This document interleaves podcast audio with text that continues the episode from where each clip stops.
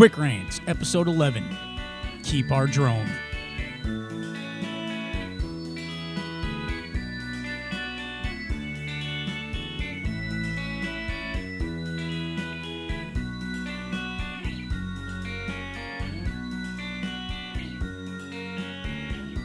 We are seeing the foreshadowing of what President elect Donald Trump's foreign policy will look like. And it's going to be decisive, strong, and hawkish. This weekend, reports have surfaced that the Chinese Navy stole an unmanned naval drone that was conducting oceanic research in international waters off the coast of the Philippines. President elect Trump immediately took to Twitter, calling the act unprecedented. Yep, unprecedented. You can't even blame autocorrect for that. The future president of the United States thought the word unprecedented was unprecedented. Well, at least the president surely doesn't need to worry about the precision and accuracy of the fucking language he employs. Nope. But following the capture of the drone, the Pentagon began by negotiating with China for the return of our underwater spying device. I mean, oceanic data collecting glider, because it contains some really important measurements of water salinity and pH levels that we need for an experiment in setting up giant saltwater habitats. Yep, yeah, yeah, yeah, that's it. Giant saltwater habitats. Trump, being Trump, and polishing his loose cannon crazy nutbag image, took to Twitter to proclaim that we should tell China that we don't want the drone they stole back, they should keep it. So, what the hell is going on here, actually? The Pentagon and the sitting administration of spineless pushover appeasers immediately utilized recognized diplomatic channels to request the drone be returned to the United States. China has agreed, kind of, to return the drone in a proper manner to the United States without actually saying when, where, or how. All parties seem satisfied, except the Donald, who seems to be acting like America's sovereignty has been dick punched by China because if we can't sp- send spy drones, damn it, I mean oceanic salinity measuring devices, to within a few miles of Chinese waters, then that is just an affront to American dignity, and we might as well pack it all in and become a vassal state to China. The thing is, Captain Crazy's sort of right here. Not that we need to become a vassal state to China, but China didn't just stumble across this drone and seize it because it posed a navigational hazard to passing ships.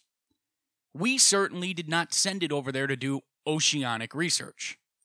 China got pissed because, first and foremost, we sent a spy drone to within 50 miles of their uh, of their waters, and secondly, because Trump made a phone call to the president of Taiwan, which is something no sitting U.S. president or president elect has done since Jimmy Carter recognized the one China policy and conceded there is one China and Taiwan is a part of it.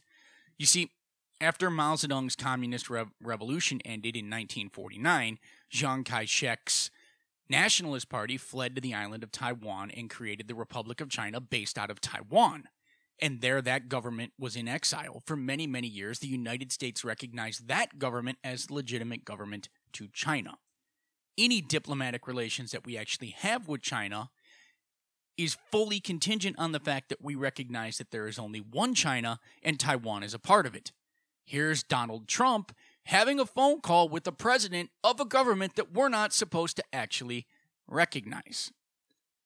Again, China is also rightfully annoyed that America has been sending in close range reconnaissance and surveillance devices up to the border of, of waters that China claims. The Chinese Defense Ministry, in a statement on the issue, straight up said China firmly opposes it and urges the U.S. side to stop such operations. The seizing of this drone not only follows Trump's phone call, but the release of recent satellite photos which seem to indicate that China has placed weapons on several islands near the Philippines, a U.S. ally in the region. This actually starts to sound more and more similar to a less serious analog of the Cuban Missile Crisis the more you actually think about it. weapons being placed on an island, surveillance photos, naval action being taken.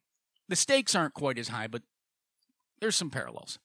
What's going on here is that China is attempting, as it has been for some time now, to secure its power within the region and push the United States out.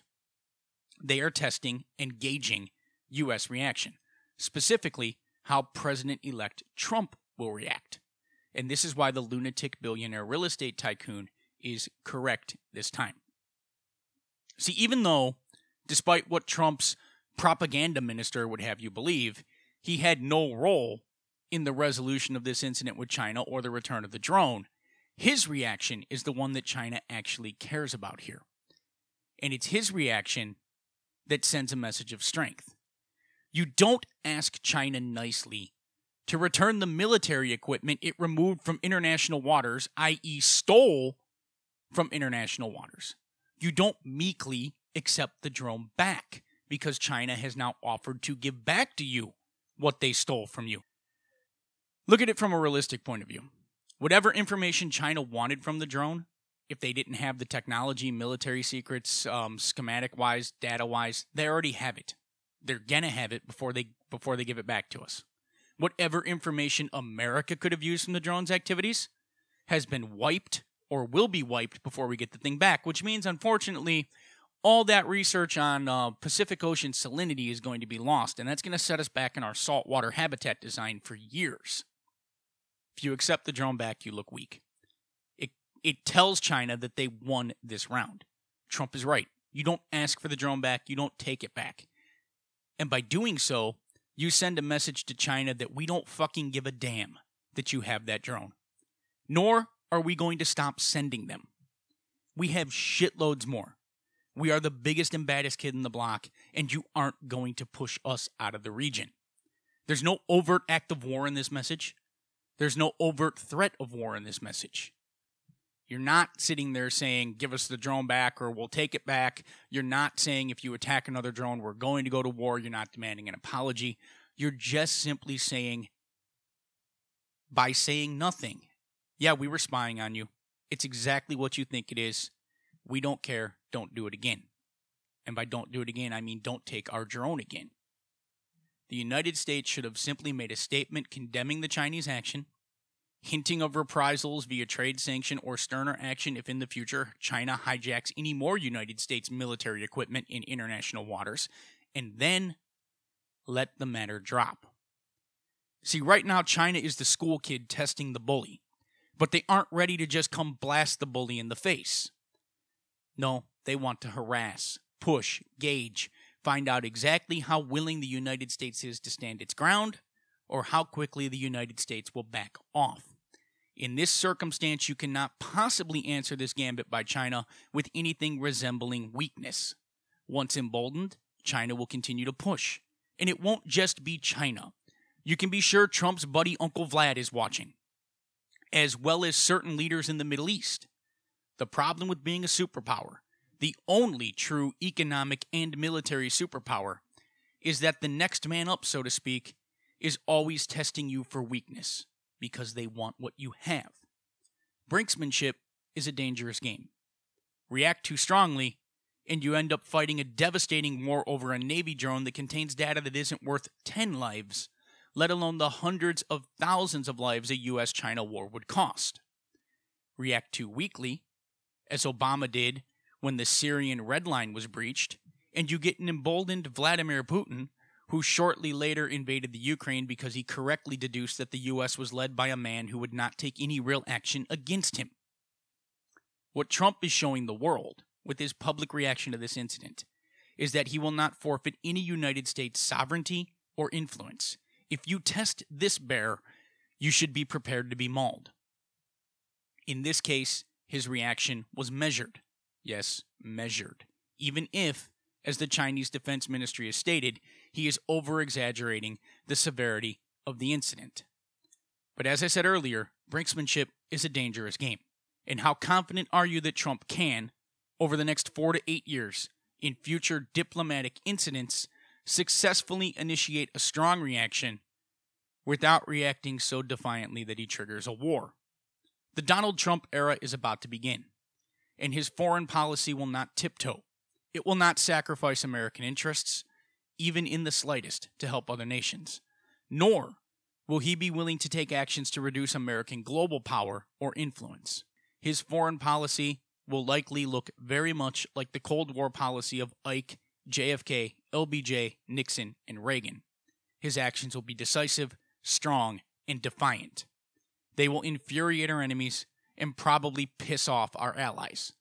The question is will this help American interests in the long run and solidify America in the position of the sole world superpower, which so much of the amazing quality of life we enjoy in this country stems from? Or will it unite the world against us and hasten the decline? Strong leaders tend to bring about the spectacular. But whether it is success or failure is harder to determine. January 20th is near, and the clock is about to start on the Trump era. You can call this a preview of things to come. This has been a Raving Lunatic Media production. Thank you for listening.